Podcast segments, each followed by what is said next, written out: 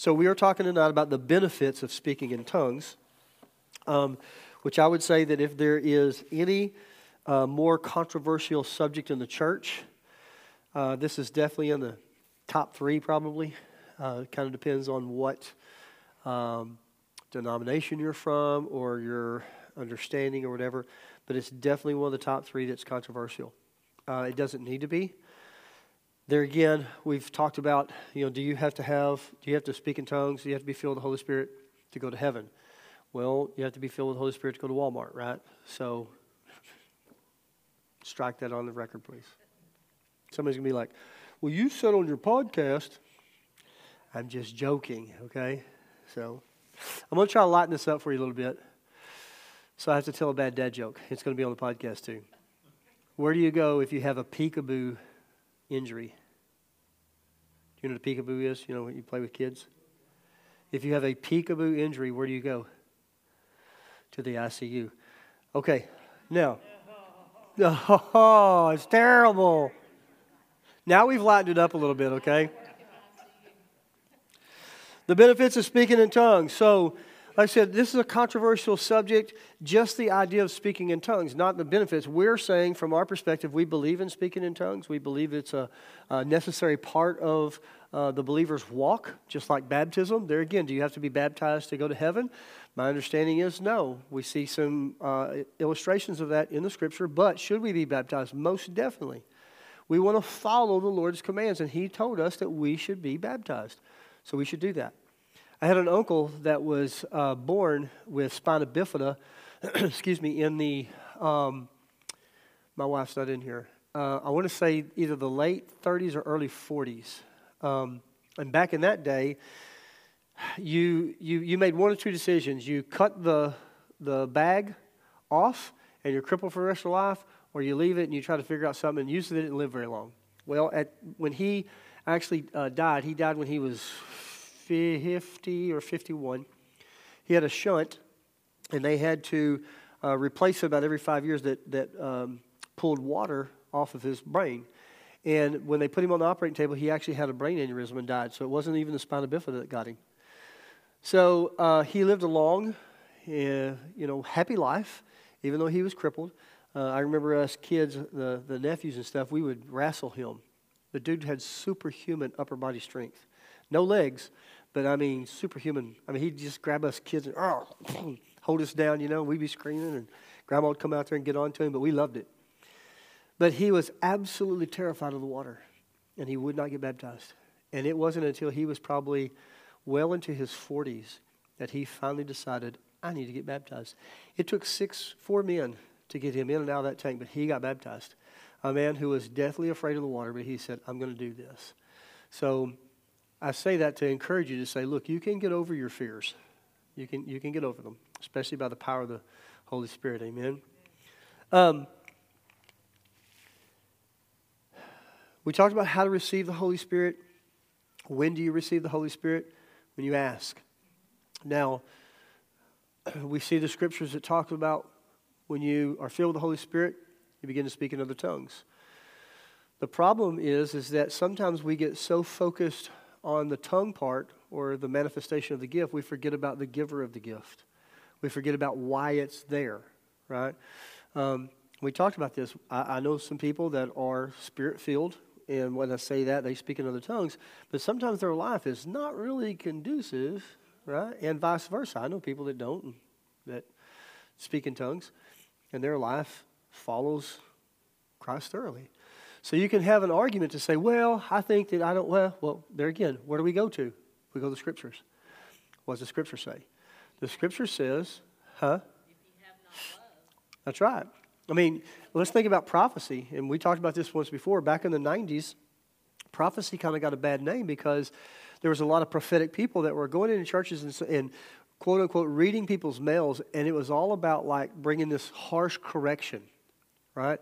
Don't get me wrong, we see places in the, in the scriptures where there's harsh correction that's brought, but it's, it's not the, the rule, it's the exception. You know, I mean, here, I, I liken it to this. I don't want to embarrass you, but if I need to embarrass you to save your life, I would do that. If you were, you know, walking in the street and fix to get hit by a car, I would yell your name, whatever, and it might embarrass you, but I, would, I wouldn't want to see you get hurt. You see what I'm saying?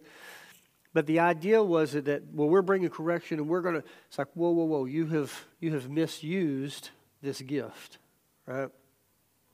Um, that did get kind of straightened out a little bit. Um, you still have people that do crazy things. We don't throw the baby out with the bathwater because of that. But, so the benefit of speaking in tongues. Let's first go to John 16, if you got your Bibles. John 16. And we're going to be looking at verse 13.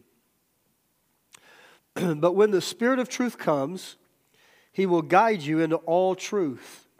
He will not speak on his own, but whatever he hears, he will tell you, and he will declare to you the things that are to come.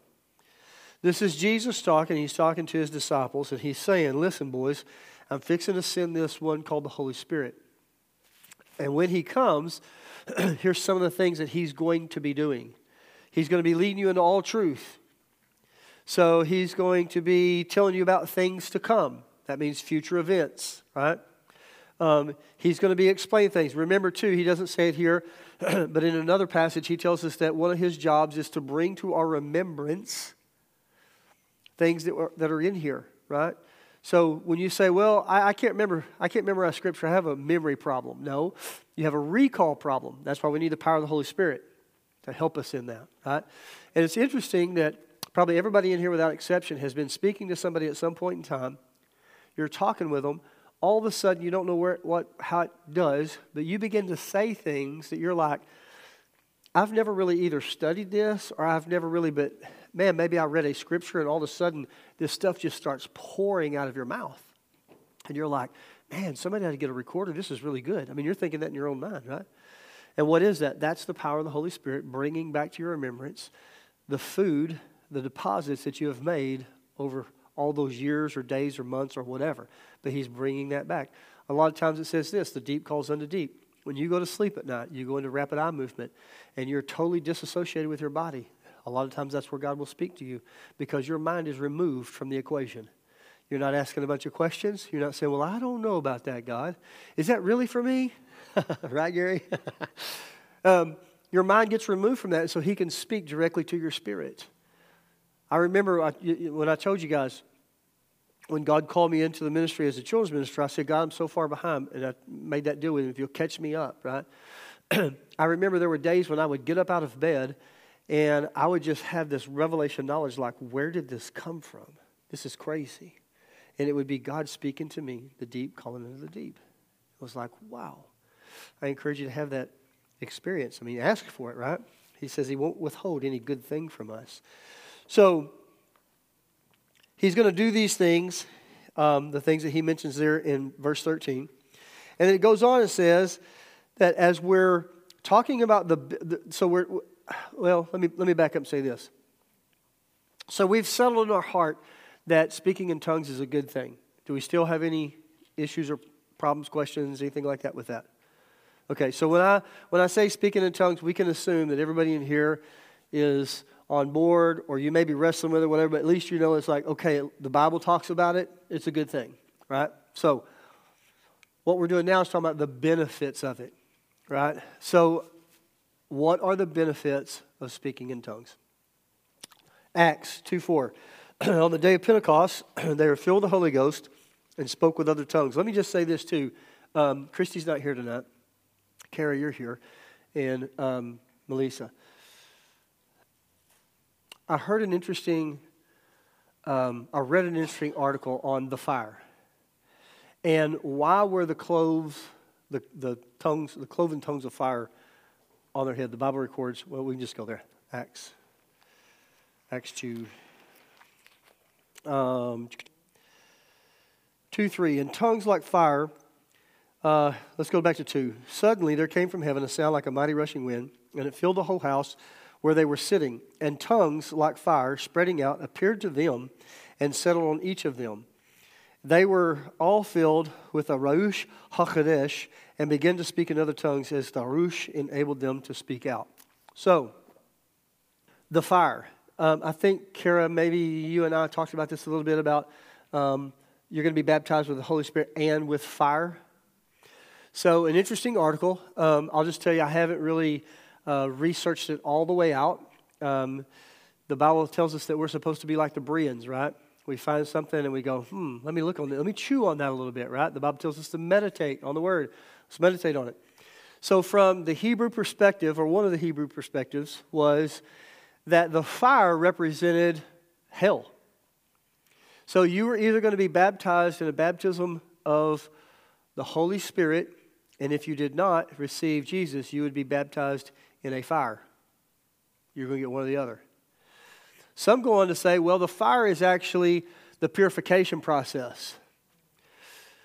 Okay, now here's where you go, this is where we can sit and we can reason Scripture, okay? So, do I not get fully uh, refined when I get saved? Do you understand what I'm saying? If the fire is going to prove me, okay? And see, we take things very literal in the Western language. When we hear fire, what's the first thing you think of?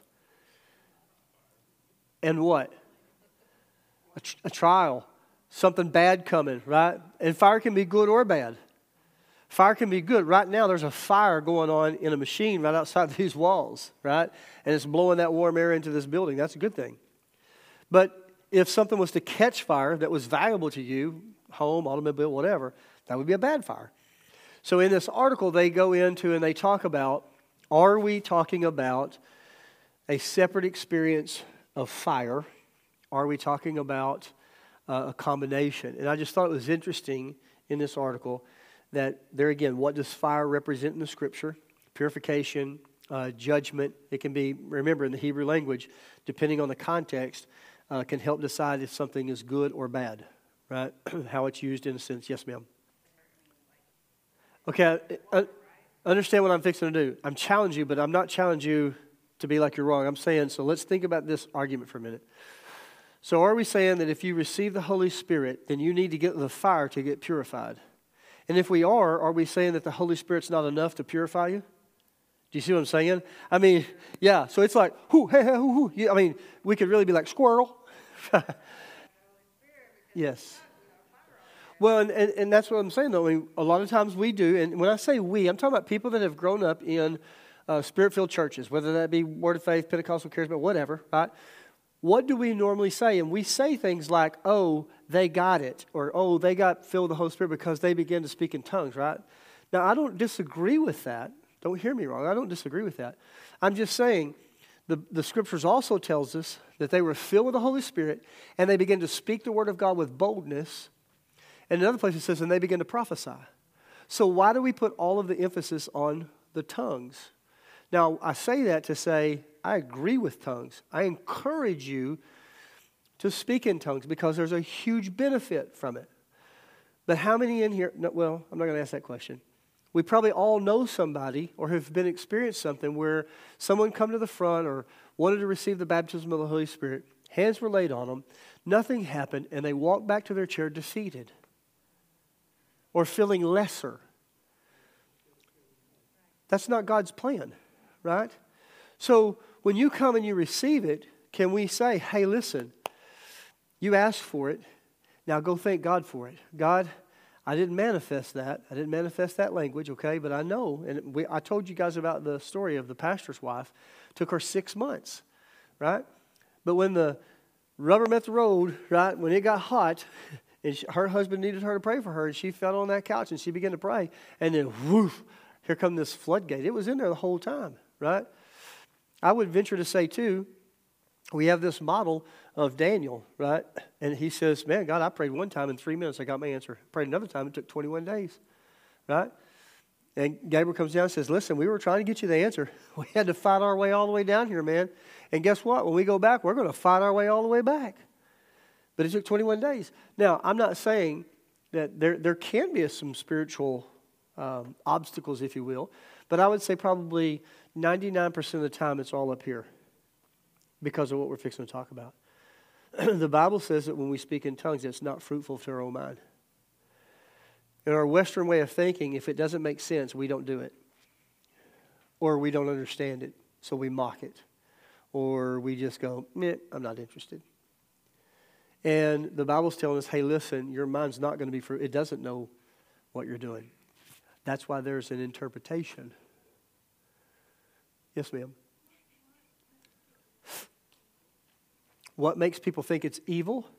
I don't understand it. No, I don't understand it. It's evil. Yeah, I don't understand it either. Yeah, but I, I yes. Well, and here's the thing too. In your lesson, it talks about some of us are scared of it because we've been taught against it all of our lives, and it's like if you don't if you don't agree with speaking in tongues, I'm okay with that. Okay, you can have that opinion, but to say that it's not in here is an absolute misunderstanding. It's in here, right? Um, that's just like we talked about the cessationist.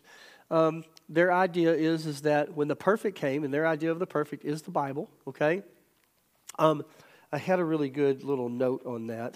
Um, let me see if I can find that right quick. Um, yeah, right here.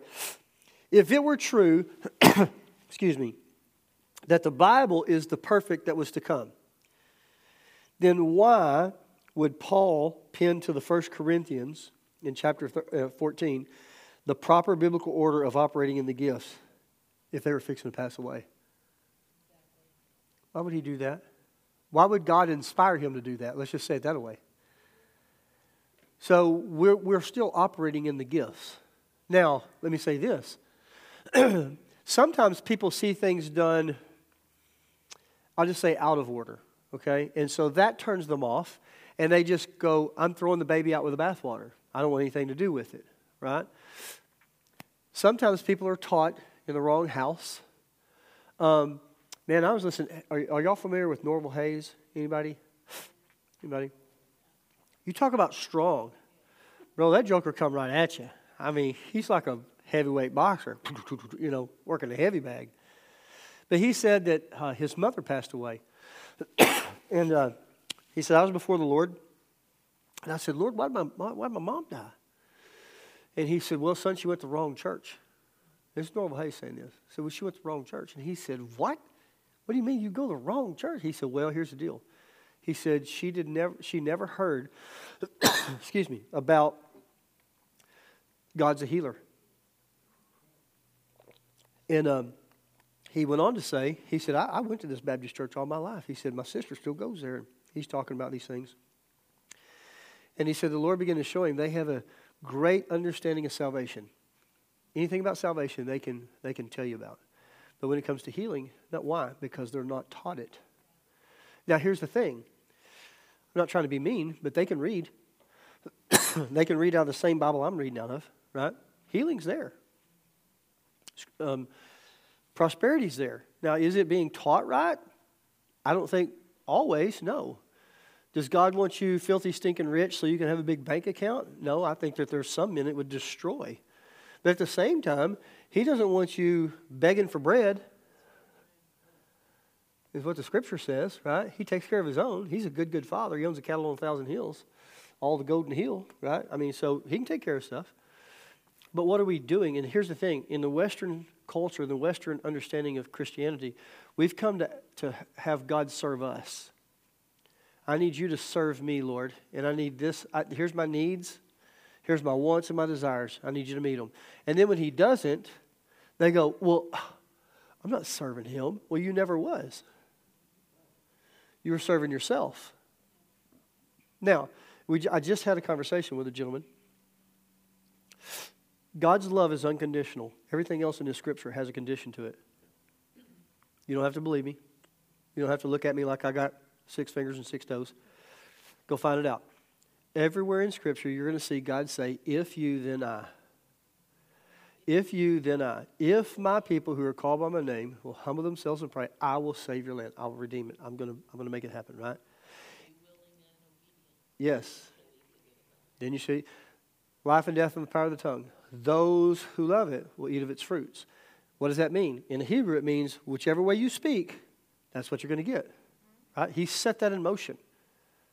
Man, I don't want to go here. I'm going to. We talked about who? Go ahead, drag me backwards. like I said, I haven't, I haven't completely searched this whole thing. Like I said, this article, I came, I was just, I was searching through some stuff in some of my Hebrew stuff, and I ran across this, and I was like, hey, Kara and Melissa and all them's always out. What is this, right? And so I kind of skimmed through it. It's about seven pages, and I, I, I skimmed through it. And the, the, the portion of it that was talking about was like, um, and this was a rabbi. Um, I don't know, and I'll have to check out if this guy's um, uh, Orthodox or if he's Messianic. But he was talking about the good and the bad part of it. Like you're going to be baptized one way or the other, right?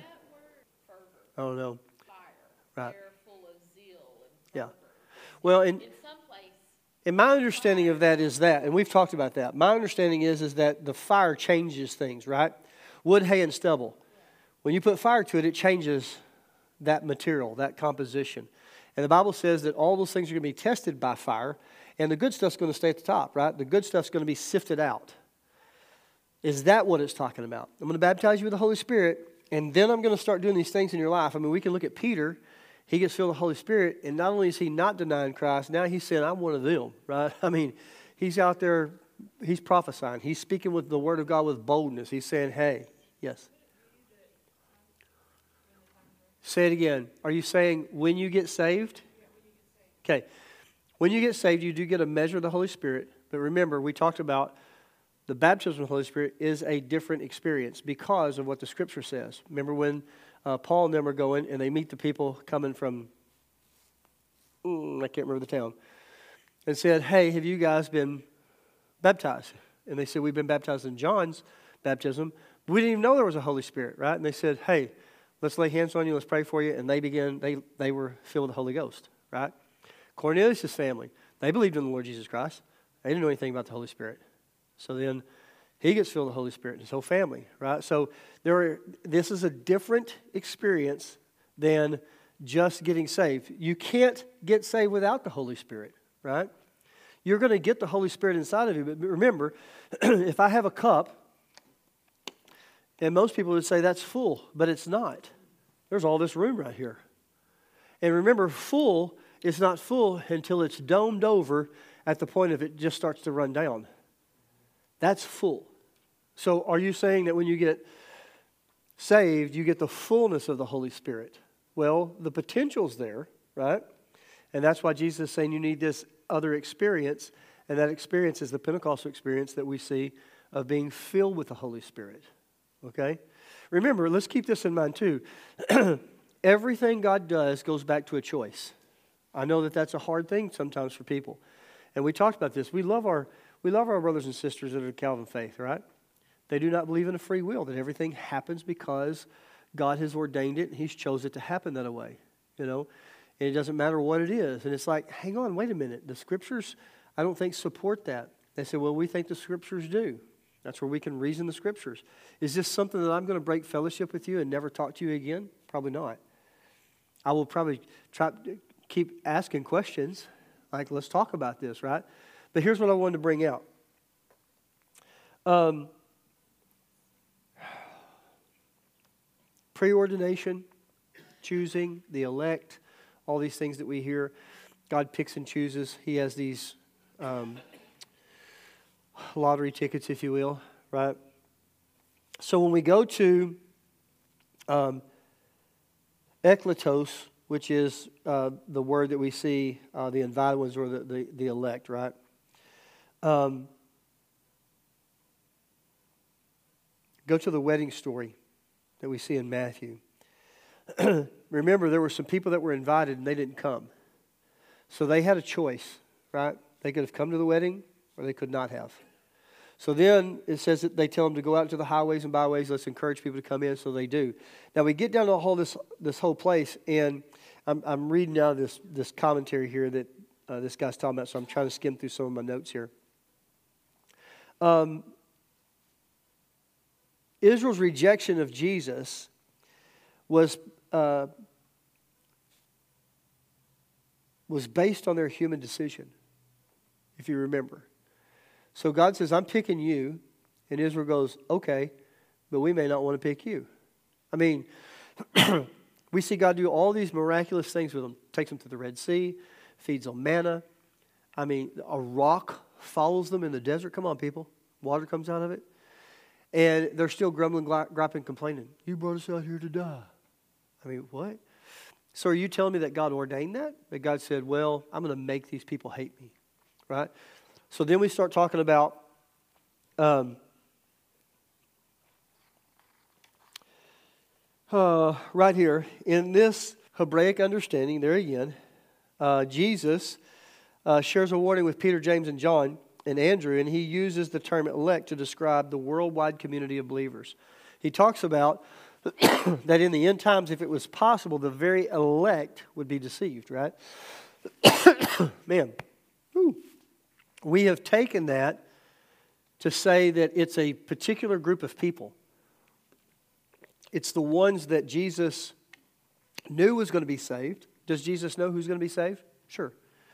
Um, does, did Jesus, let me, I asked my, my friends that are of a dissenting um, opinion. So you're telling me God just makes firewood? Some people were just destined to hell. He created them, he intricately fashioned them in his mother's wombs and said, Man, you're going straight to hell. I mean, you see what I'm saying? When we start, when we start, it's, it's kind of like we're going to bring politics into this deficit. When we start talking about being $33 trillion in, in debt, you can't see that many zeros. You don't deal with that kind of money, okay? But if I said, hey, listen, um, you make $33,000 a year and you're spending $250,000 a year, you're going the wrong direction. Most people can go, oh, yeah. Just because you got credit cards, right?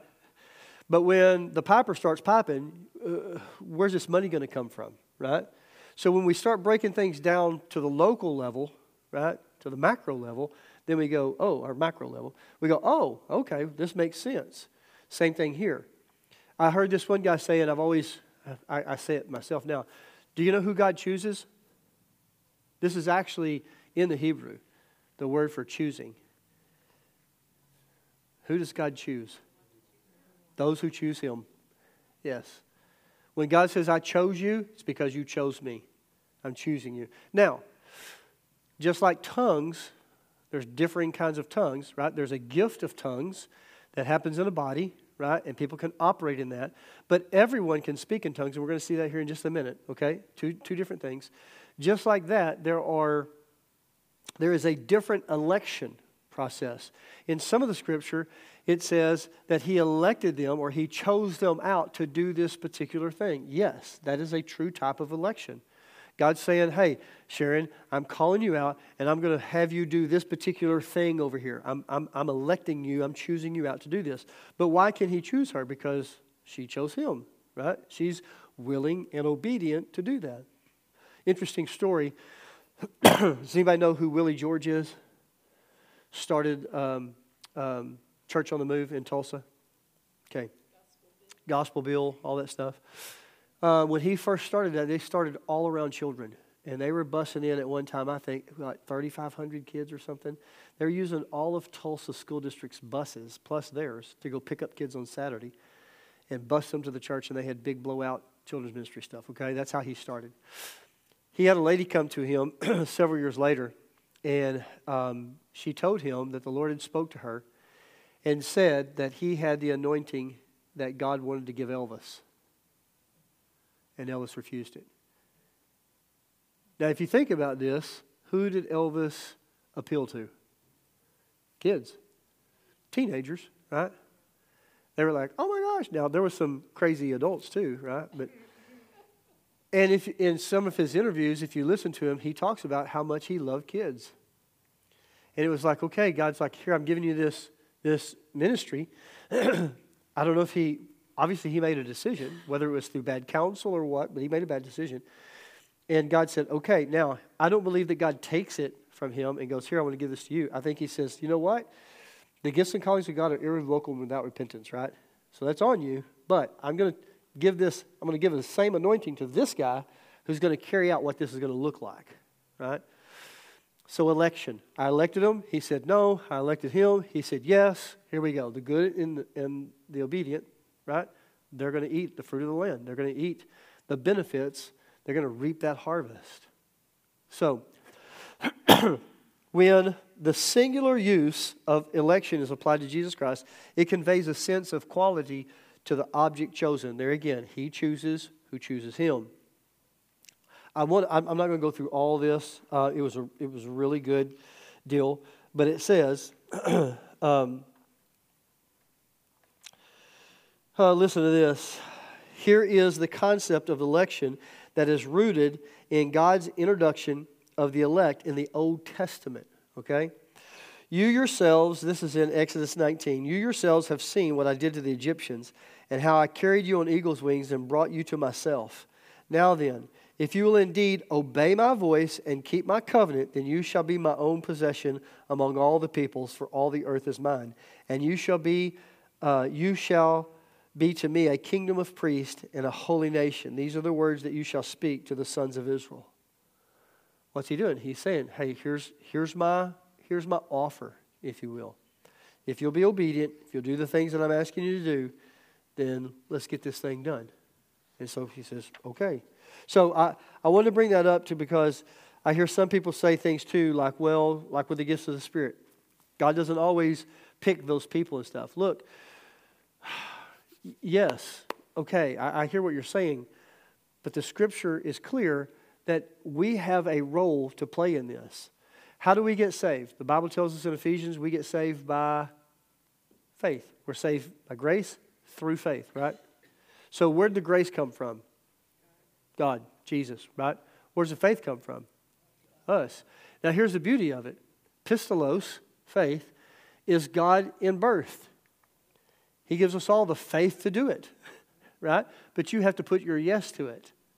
You have to say yes to that. How else could men be drawn? It says, How else can a man be drawn unless the Holy Spirit draws them? Somebody took that deal and said that scripture, and I'm not saying this is how it happened, but I'm showing you kind of an illustration here.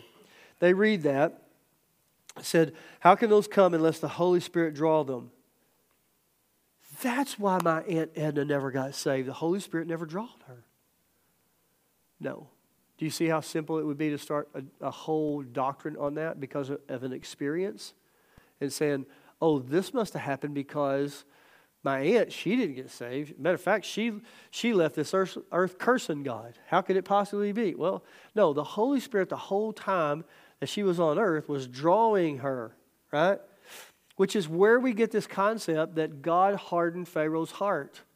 No, it was the actions. The Hebraic understanding is, is that his actions. Here's the thing God set in motion laws, okay? He said, Here is my law uh, you're going to be attached to the ground by this thing called gravity. That's a law.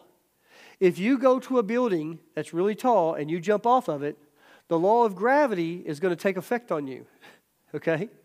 And you can say, well, well, God killed my, my loved one. He jumped off a building. He didn't fly because God didn't. Wait a minute. There was a law in place and you violated that law. We've talked about this before. Electricity has laws. It doesn't care if you're black, white, Hispanic, tall, short, fat, ugly, skin, it does not matter. If you violate one of its laws, it's going to get you.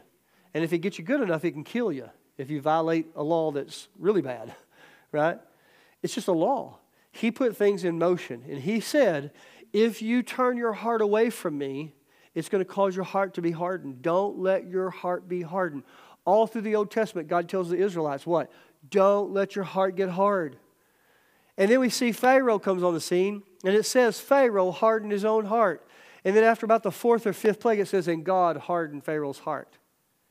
Those two sentences, if you will, are identical. It wasn't God that was hardening Pharaoh's heart, it was Pharaoh resisting what God was doing that caused his heart to be hardened.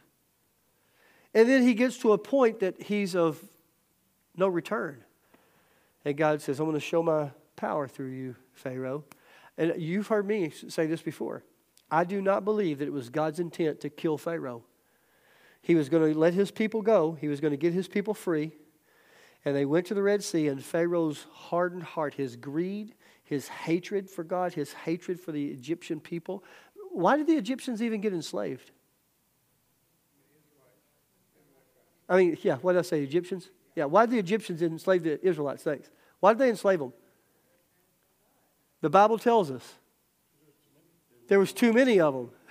The Egyptian said, Hey, uh, what do you call those people that go birth babies?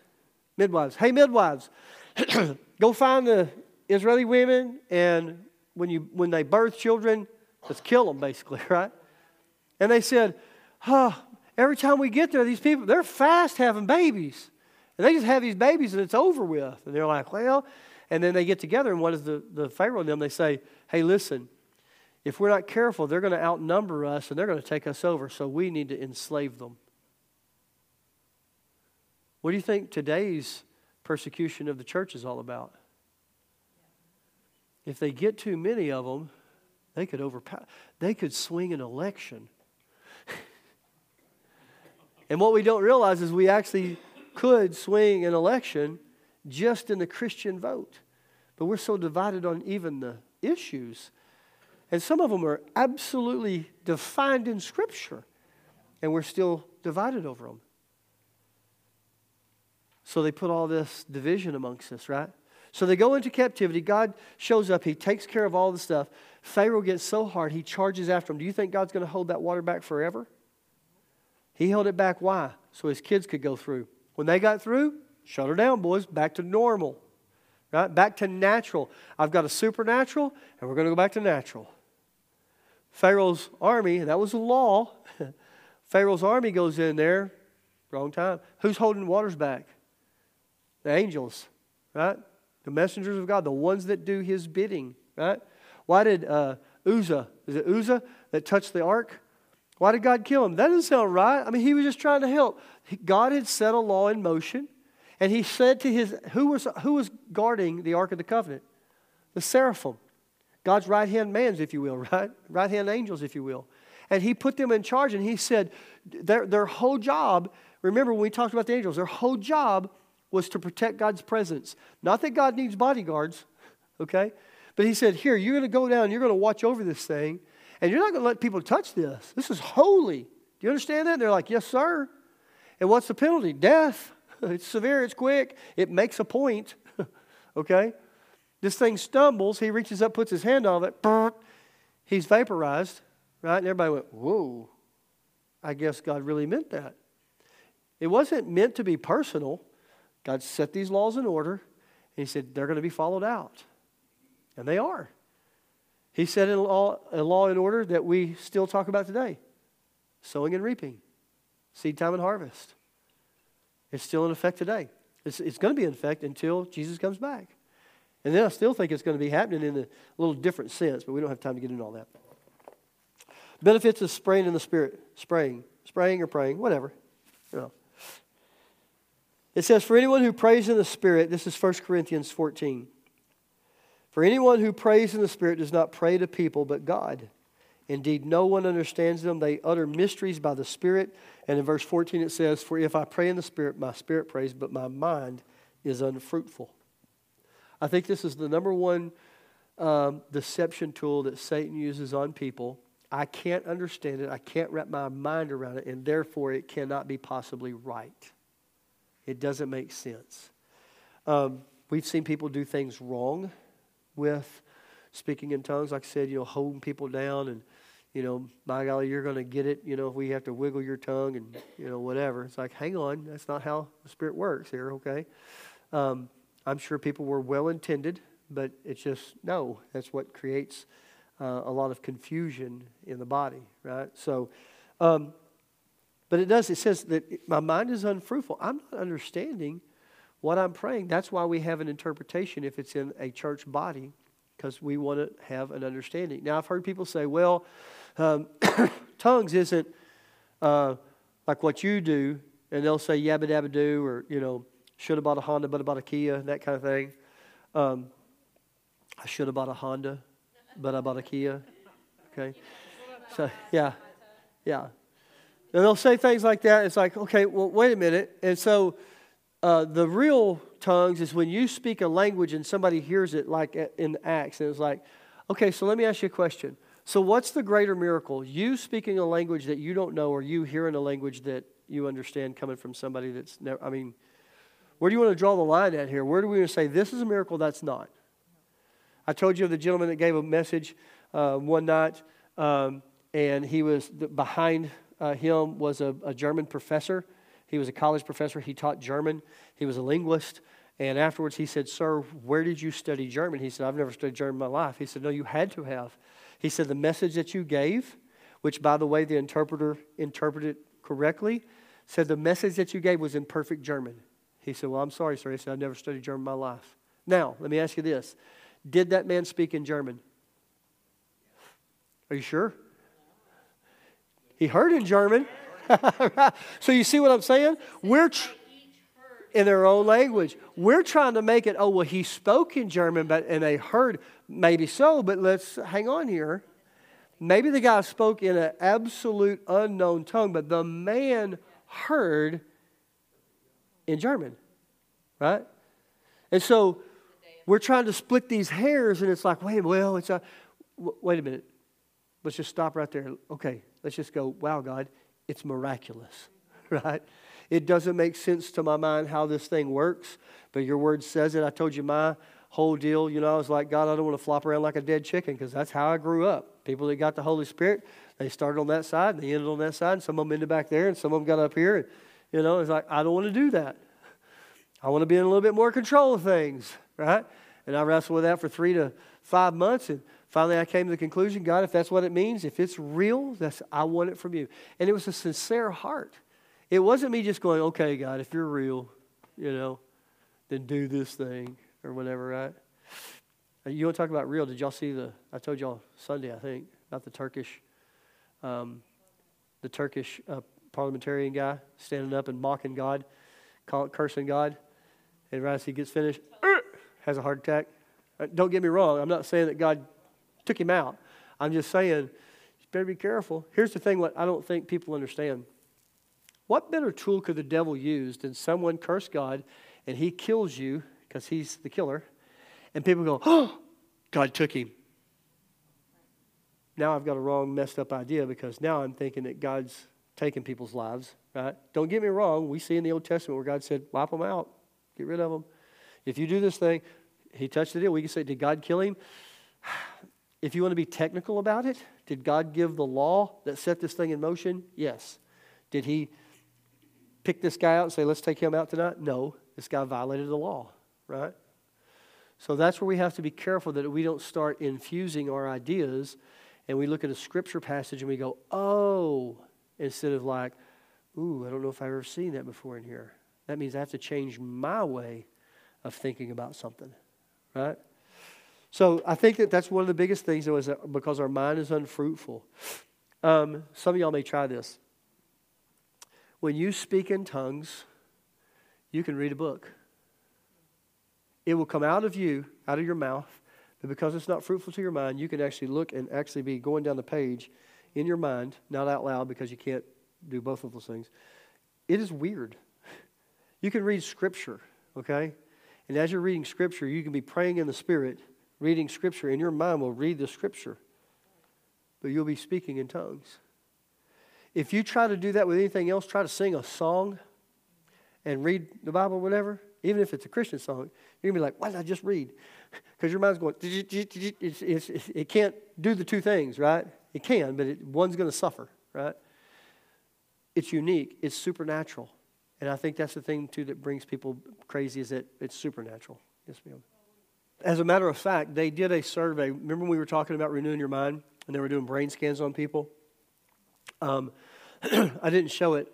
If I can find it, I'll try to maybe get it one, uh, one Wednesday. We'll, we'll show the clip.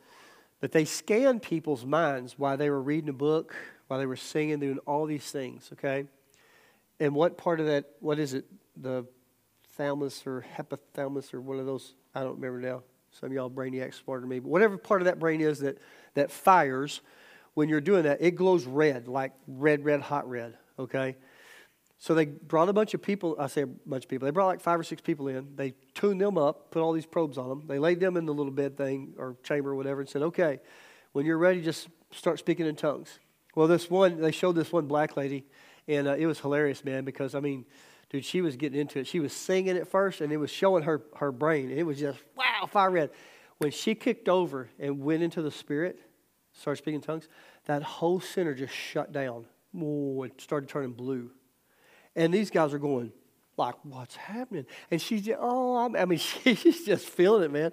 And it was like, whoa. So scientifically, like Kara's talking about, we know that when you do that, it's unfruitful. It's, it's not processing at that time. There was something else too that happened, and I'm trying to remember that took place in the brain that they were like, okay, this is a little bit freaky. We've never seen this before. And it was like, well. And so they did it on all these different people. Like I said, they had like five or six. Every one of them, when they began to pray in the Spirit, that whole center shut down on them. And when they would begin, like um, one of them was praying in tongues for a while, for like, I would say probably like maybe a minute or so. And then they started talking in English. And it, it, that thing started to go. It started, you know, kind of turned orangey and then yellow and kind of came back to red. And then when they it went back again, it was like they were like, okay, where are these? Where are these? Um, um, where's this information at? It's sure not being published out there on the mainstream media.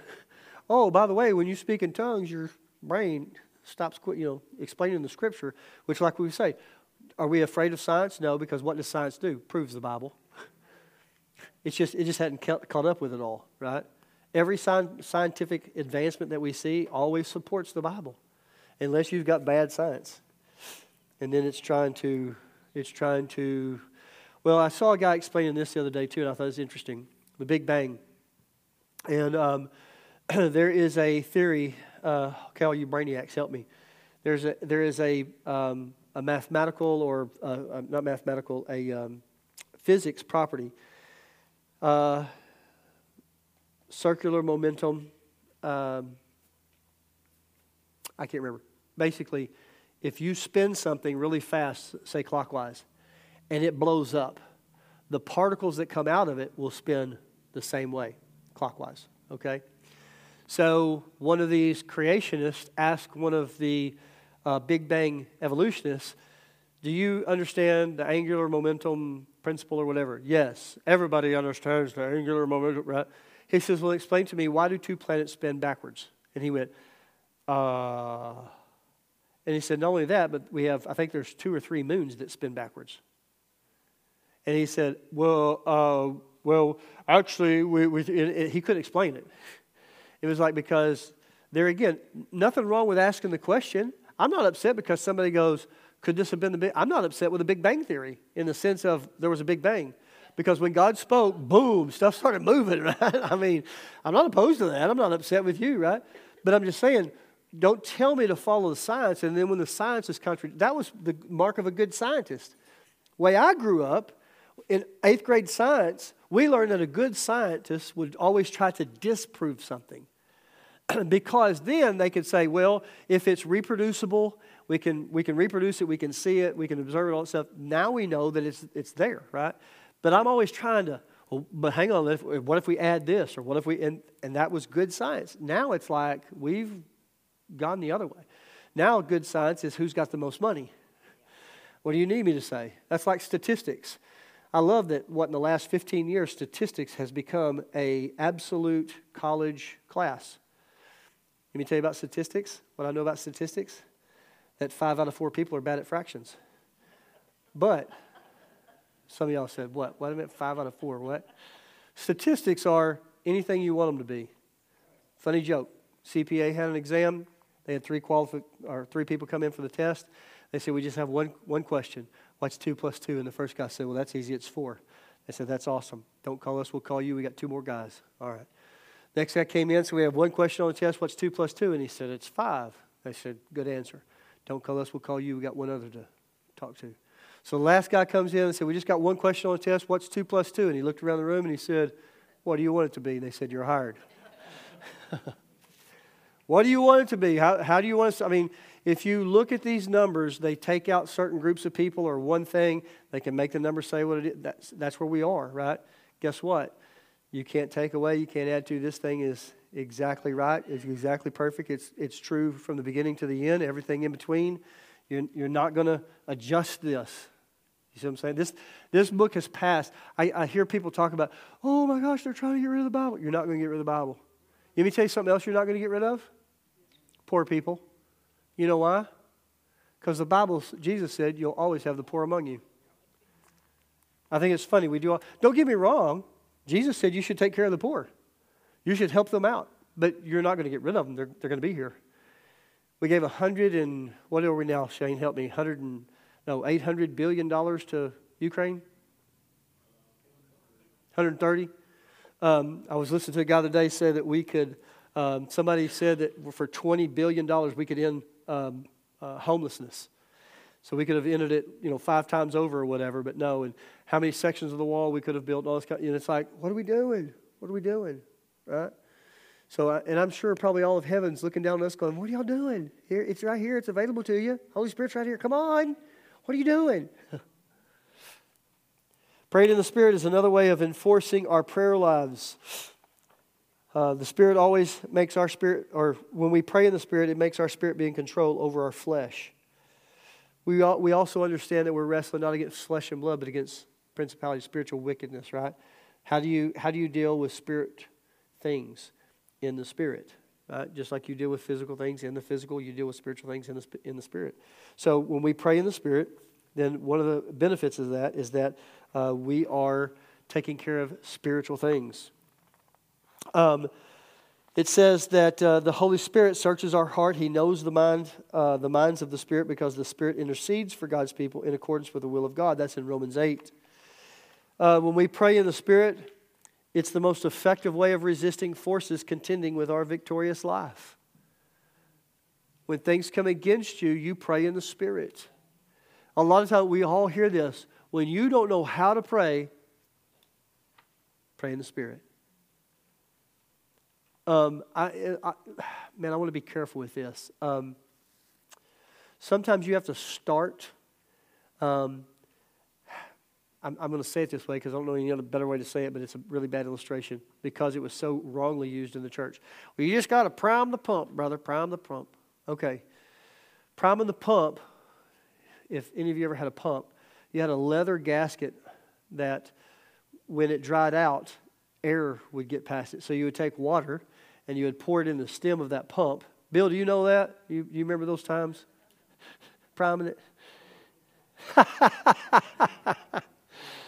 That's right. But you put water in that, it would soften that leather and make it soft. So then, as you begin to crank on that, it would seal it off and it would begin to draw. Okay? Sometimes when you pray in the Spirit, it might be hard in the beginning, like you don't want to, or maybe it's not the right time, or maybe just, oh, I don't know. Case in point, uh, I told you one time I was, I was driving to Greenwood, and I purposed in my heart, I said, I'm going to pray in the Spirit from when I leave my driveway to where I get off of this particular highway. I'm going to do it at least because I thought that was about 10 minutes, right? I drove all the way to Greenwood praying in the Spirit.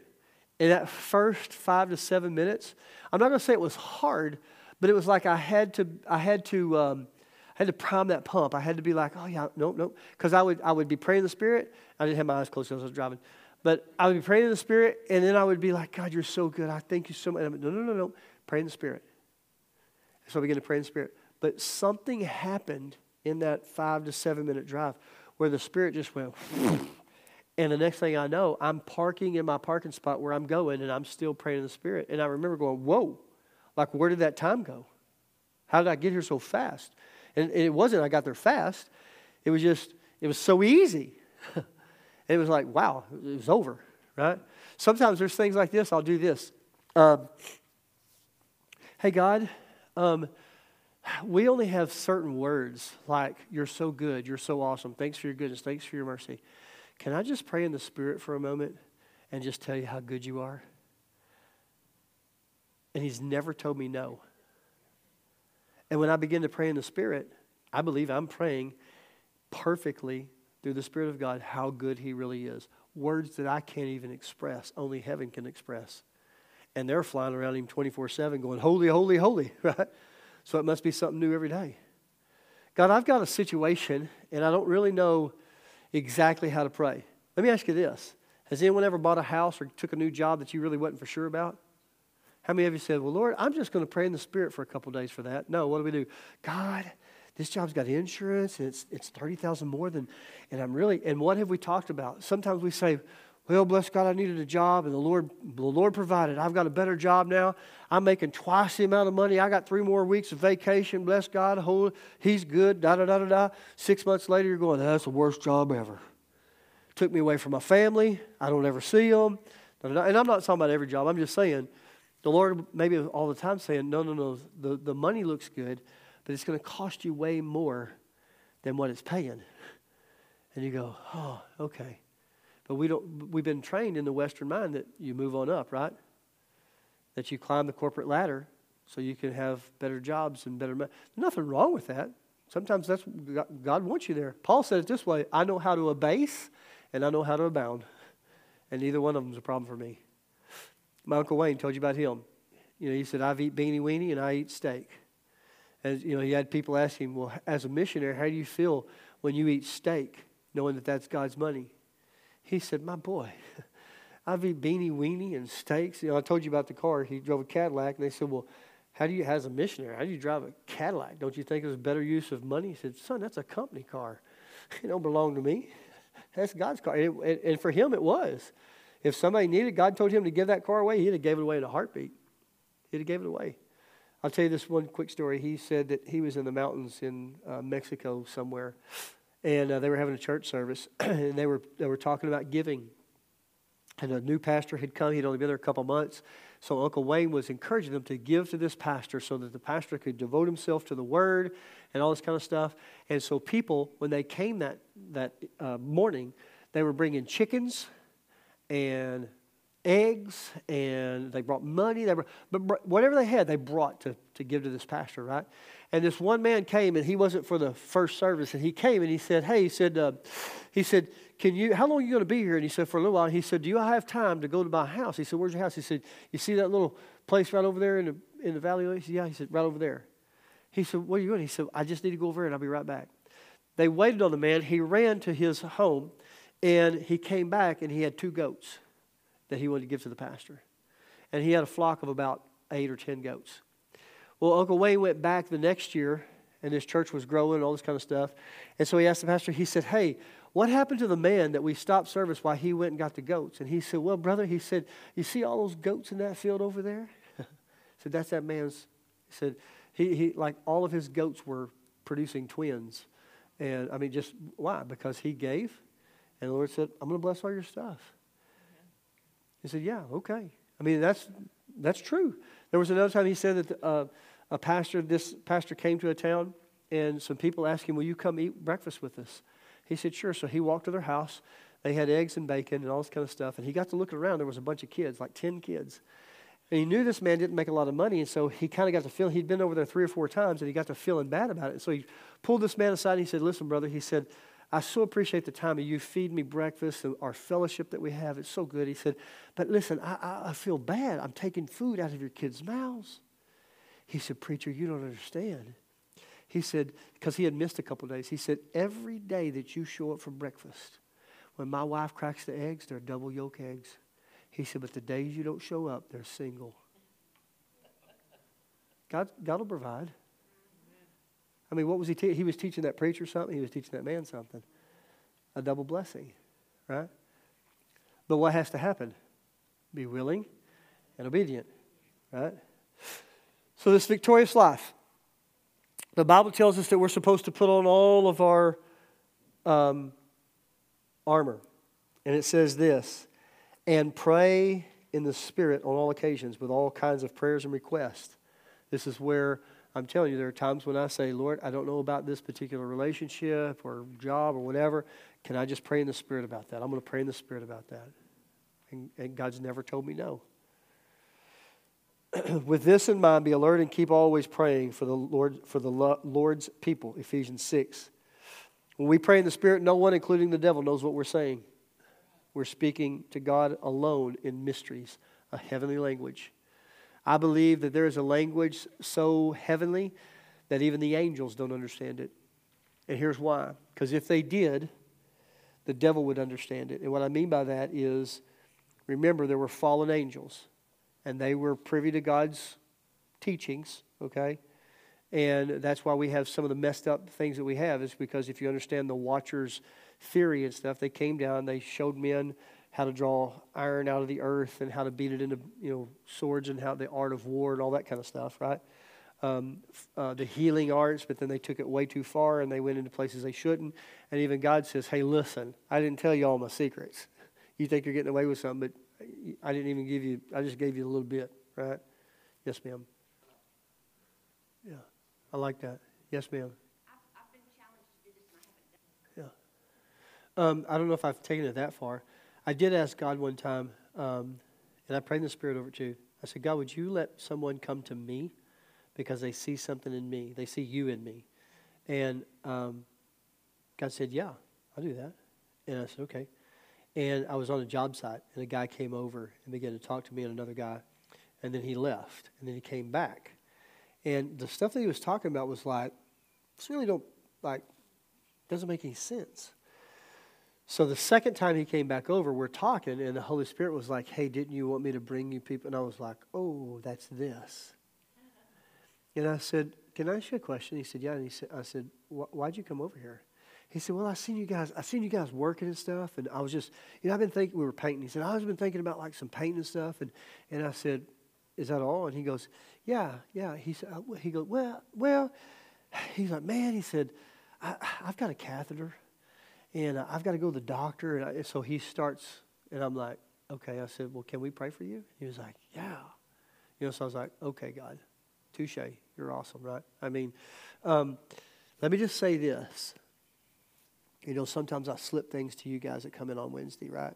So 2024 is going to be a year of bold prayers. Bold prayers. When you start asking for things from God that are way out of your comfort zone, way out of your natural element, as a matter of fact, I'm, i will say this I believe some of you and others who will come will find themselves praying and never mention a need that they have. A need. Because what will happen is they will be so focused on what God's doing that their needs will just be met. Does that make sense? God's just going to take care of it because you're so intent on other things. But you're going to, you're going to be bold. And you're, God, my neighbor who cusses me every morning, who makes me lose my religion on every other Wednesday or whatever? You begin to just cry out for them. Not, you cry for them and not because of them. Does that make sense? God, don't you see what they every day? And you're like, Lord, if they only knew.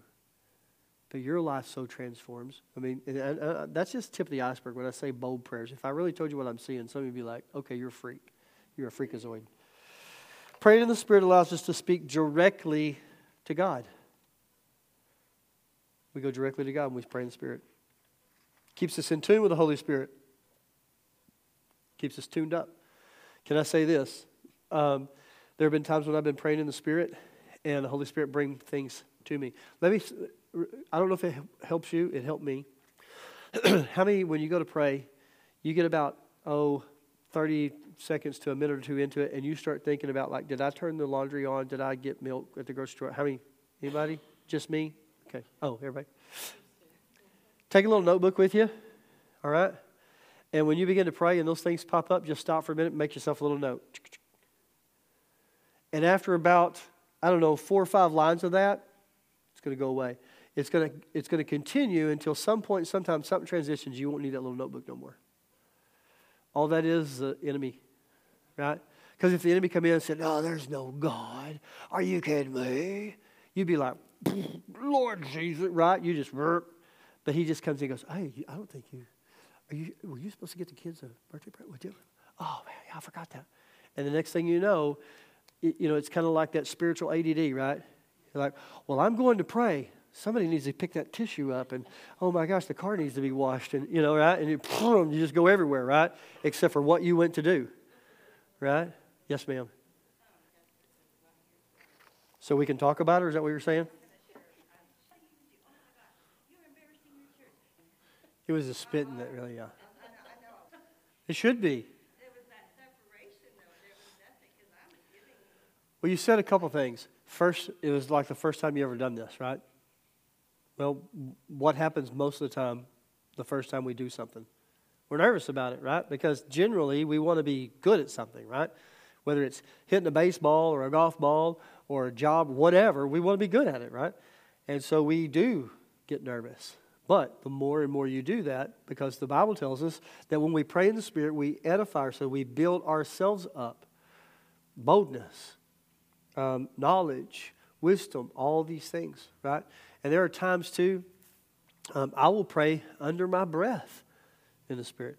And here, you know, you say, well, uh, I was praying for uh, a friend of mine who doesn't believe in speaking in tongues, right? Um, I began to pray in tongues just kind of under my breath because I knew that if I prayed out loud in tongues, they were going to be more focused on what I was saying than allowing God to move on them, right? That's just discernment. There's no, there's no right way to do that or not. You have to discern those things, right? There'll be other times when God says, No, I want you to pray out in the Spirit because I'm fixing to do something in their life. I'm fixing to show them what the supernatural is. So you just have to be. I think that's where we get in trouble. When I say we, churches, pastors especially, when we try to say, this is right, this is wrong because about what it's like, well, hang on, wait a minute. We're all learning this thing together, right? We can all make mistakes. We can all be like, huh. The, the true test of that is can we go back and go, all right, let's think about this. So, one of the things that we are endeavoring to develop here is uh, the Bible tells us that the, the prophets are subject to the prophets of the house. Um, if there is a message that's given, prophecy or whatever, then we uh, subject that to the prophets of the house. Hey, were we good, right, bad, and different? I have been guilty, given a word of prophecy, and then add my own two cents to it, right? We, we can all be guilty of that. I was listening to a man talk, um, uh, it's been a couple of years back, at a prophetic conference. He's standing up and he says, Listen, he was given a, a word of knowledge, and he said, uh, there, What I see is you have. Um, I, am just making this up because I can't remember the story. A bad back or a slip disc, hurt leg, whatever. You slipped on a hose. You slipped on a garden hose, and it caused your uh, leg, hip, whatever to come out, and it's been bothering you. So the Lord says, if you'll come forward, He's going to heal it right now. And uh, nobody came forward. And so after the service, a guy came to him and said, Man, said, I was really hoping that was for me. He said, Because I fell on a hose and I hurt my everything that this man said. He said, but it wasn't a garden hose, it was a fire hose. I'm a fireman. And the, the prophetic speaker stepped back and he said, I am so sorry. He said, I did not see a garden hose. I saw a hose and I assumed it was a garden hose. My, I, I so apologize to you. Can I pray for you? The man was healed right there. So we have to be willing to go, oh, I messed that. I missed, I messed that up, right? I got that wrong. Um, but then we have to be able to be strong enough to be like, okay, no harm, no foul kind of thing, right? We're all learning. We're all going through this instead of being like, you're wrong. And sometimes that can happen. Sometimes you can be wrong because I don't understand what you're doing. Does that make sense? And I don't know how to I don't know how to pastor this. I don't know how to shepherd this, right? And it's like, whoa, wait a minute. That's where I better be on my knees going, okay, God, you got to show me here. Help me. Help me understand what's going on.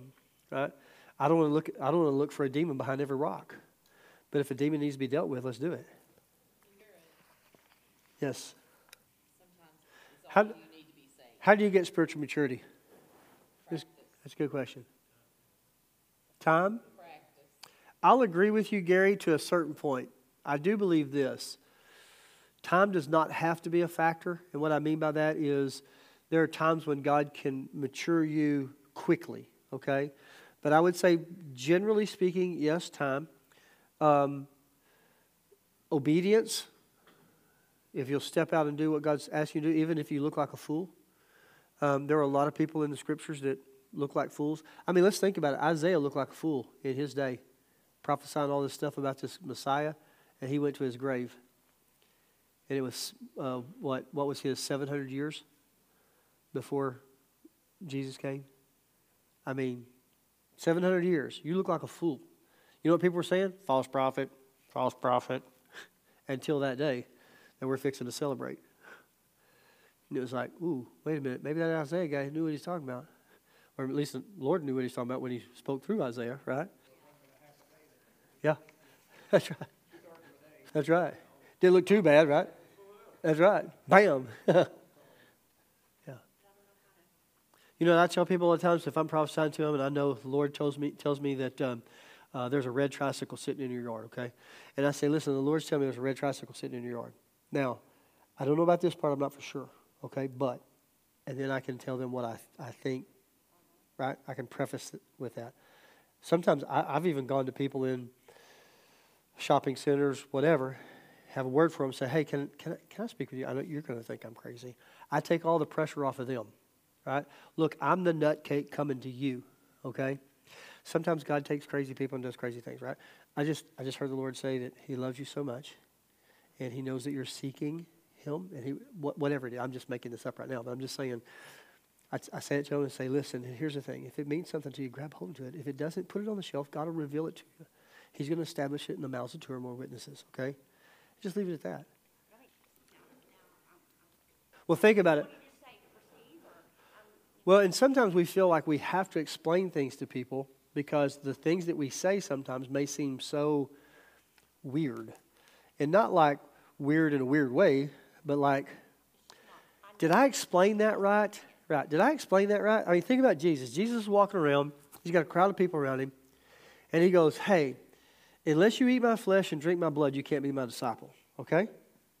And he walks off. and people are like, Is he a cannibal? Is he, is he saying we got to be a cannibal? What's a hey, come back. And nobody says anything to him. But it says that when they went back to the house, if you will, the disciples said, Hey, Jesus, could you explain what you was talking about when you what's that what's that modeling for us? Sometimes Jesus says things that we go, Whoa. How do we get spiritual maturity? How do we understand it? We go ask him, God, what did you mean by that? So that's why it says we can when we pray in tongues, we can ask for interpretation. God, I just, I just spoke in tongues. I have no idea what I was saying. Can you give me an interpretation of that? Sometimes he does, sometimes he don't. Or maybe it might come later.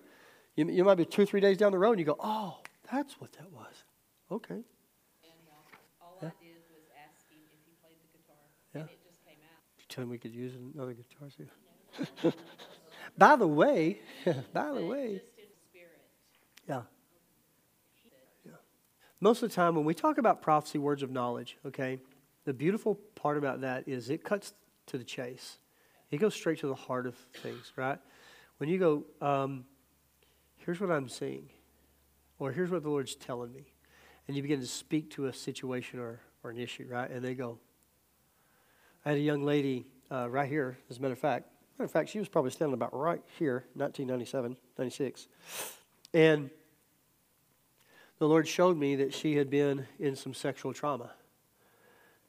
Using spiritual wisdom and spiritual maturation, I don't call that out to her, okay? A lot of people around, so I just prayed for her. And she had, she'd come up to, uh, I, I forget what we had the call for. Anyway, talking to her. Everybody kind of went away. Now, she's a young girl. She was about 15. Um, I had another lady that helped.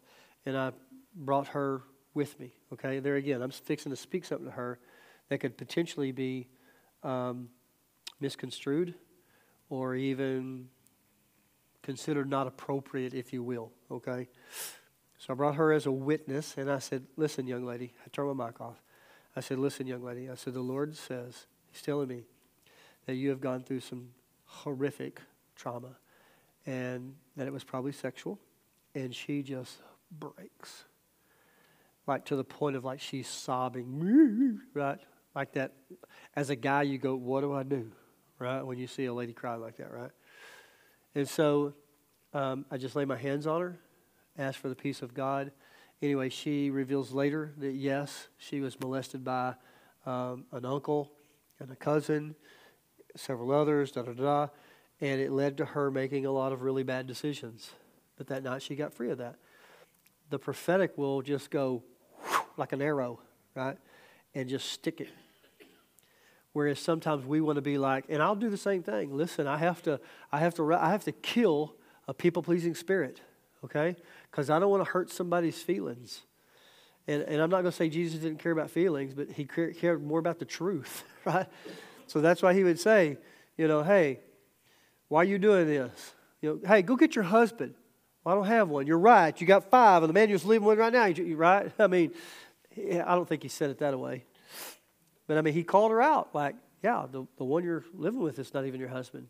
And, and what does she do? The, the prophetic word goes straight to her. She takes off running and says, Come see this man who knows everything about me and he still loves me. right? I mean, and she brings the whole city. They beg him, Come stay with us a couple days, right? So he does. Praying in the Spirit helps us to trust God. I want to say this too, um, to help us a little bit with the, with the uh, defining of the gift of the Spirit versus speaking in the Spirit. Uh, speaking in the Spirit, praying in the Spirit. Mark 16 says this, and these signs will accompany those who believe. That's pretty plain English, okay? In my name, they will drive out demons. So, guess what we're supposed to be doing? Can I tell you what demon possessed people do? They speak in tongues. Now you're laughing, but they speak in tongues. Sometimes it goes like that, right? but they speak in tongues.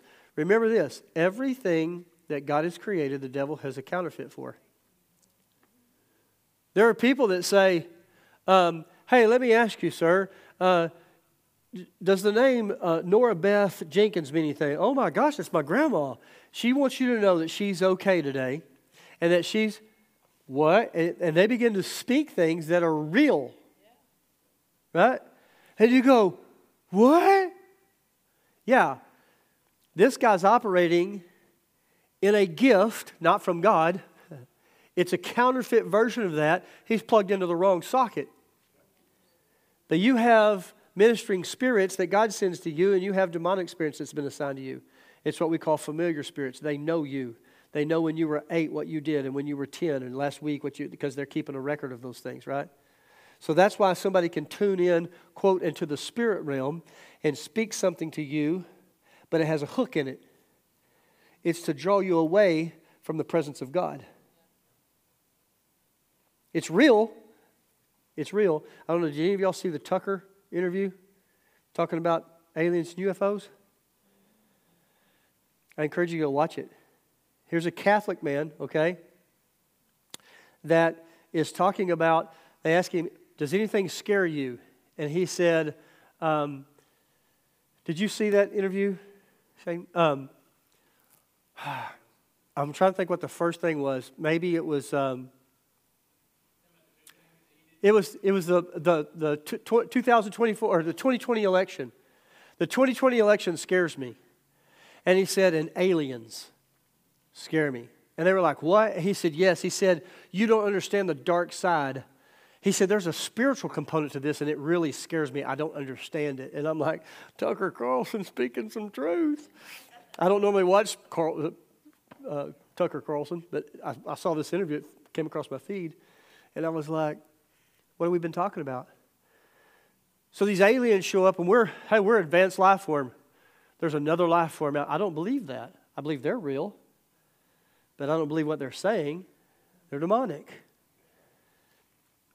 I'm bringing you great technology advancements. Look how smart we are. That's exactly what the Watchers did back in the day. They brought advanced knowledge. That's why in the hieroglyphics in Egypt we see helicopters and spacecraft and stuff. Why? Because we believe that some of those people were telling them in advance what was going to happen as far as they knew, right?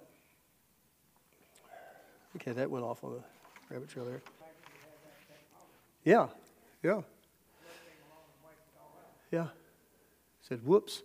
So there is a theory that there were two books, um, and one was at the, uh, well, several books, but a set was at the Library of Alexandria. Help me. And then there was another one that were at the post, um, the uh, columns at um, Athens, maybe? I can't remember. But they were destroyed in the flood, and it was about this knowledge. It was about these this advanced technology stuff that the demons brought with them, right? All right, so back to this. That was a freebie. Um, in my name, you're going to cast out demons. They will speak in new tongues. They will pick up snakes in their hands. I don't recommend that one. And when they, and especially you, Kara, I saw the picture. My gosh. And they will drink deadly poison. It will not hurt them at all. Can I tell you something? This drink deadly poison does not necessarily mean to take a cup and turn it up. It means anything you eat that may be deadly, anything you ingest into your body that may be deadly. That means that if you put something in your body that you wished you did not put in your body, it can be redeemed. I didn't say that, but it's there. They will place their hands on sick people and they will get well. If that bothers you, good, it should. There are scriptures that are designed that should provoke you. Provoke you to action, provoke you to move. You say, Well, I did lay my hands on some sick people and they didn't get well. Well, keep doing it. Keep doing it. Keep doing it. Keep doing it. I promise you, when you get your first yes, you're going to go nuts so crazy. When you see that first thing happen. I remember lay, laying hands on a lady that was deaf, and we prayed three times for her. Every time it got a little bit better. And at the end of that thing, she had a hearing aid. I asked her to take it out. We prayed for her. She, she got her hearing back. At the end of that whole thing, man, we're praying, we're worshiping God, we're having all kinds of word of the Lord came to me. And uh, I said, Marcel, I said, Lord's telling me to tell you, sing. She, oh, she loved to sing in the choir. This little Baptist lady, she loved to sing in the choir. She had to quit because she could not hear the music. So she began to sing again. She's singing, singing, singing, singing, singing. After it's all said and done, we're kind of coming down off this high. And she said, Hey, listen, I got to tell you something. Said, What's that? She said, I told you I was I had to have a hearing aid over here. Yeah, she said, because I was 50% deaf in this ear. She said, what I didn't tell you is I was 100% deaf in this ear, and I can hear out of this ear now. Oh, so we started again, right? Because he does abundantly above, exceedingly more than we can ask or think. He said, well, why am I'm at it, how about if I just heal that other side too? Right? But done. You see that kind of stuff, and you'll be like, hey, can I pray for you? How about, can I pray for you? Can I pray for you? Can I pray for you? Do it. Do it. About his head? I like it. Because you look silly if they kept whittling all the way down to your eyebrows, Gary. You know what I'm saying? Hallelujah. I love it. I love it. I love it. So he said that to say, speak in new tongues. You're talking about they. Who's they? Christians. It's saying here, every Christian is that's available to them to drive out demons, speak in new tongues, pick up snakes, drink any deadly thing, da da da da da. That's not a that's not a gift of the Spirit they're talking about here. It's talking about this is what's available to you. But you can operate. Because here's the thing, like Myra's talking about, she may pray in the Spirit all day long in her prayer closet, but to come out into a public place, especially a gathering in a Christian church or whatever, and give a word, that's a different type of tongue. Okay? So, everybody's clear as mud. You got good homework to do for the next couple of weeks. Amen. Like I said, I will get those uh, print offs to you Sunday. They'll be out there on that uh, back foyer, so you can pick up one of those for the next uh, four weeks. All right. Anybody any quick questions? Yes, ma'am. You're okay. Right. And then you also, like, you could turn it off and on. I can. You can.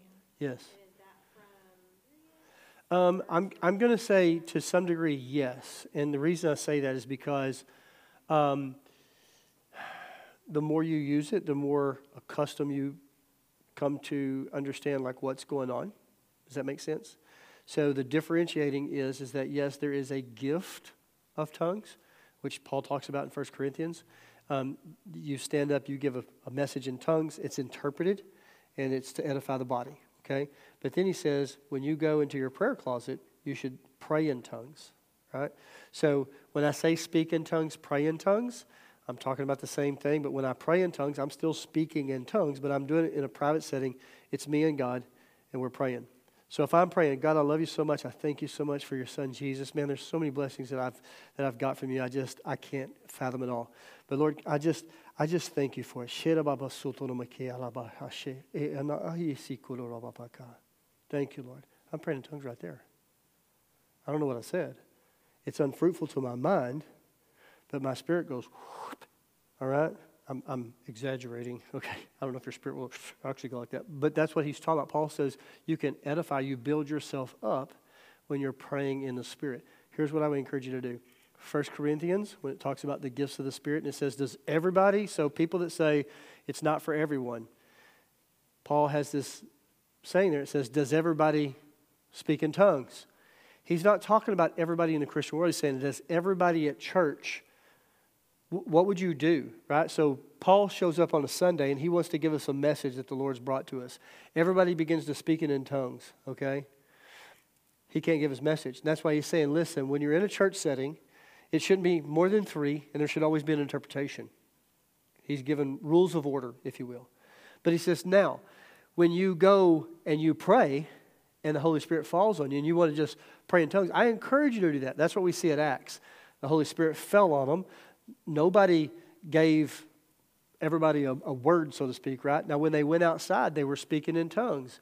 And the people around were going, How is this possible? You got people from Macedonia and Greece and all these different places, and we're all hearing in our language. So, was everybody speaking a different language? Were they all speaking one language and what they heard. That's the miracle of it, right? We don't really know what that was. Um, I can get you some other places too where Paul talks about in Romans, he talks about it.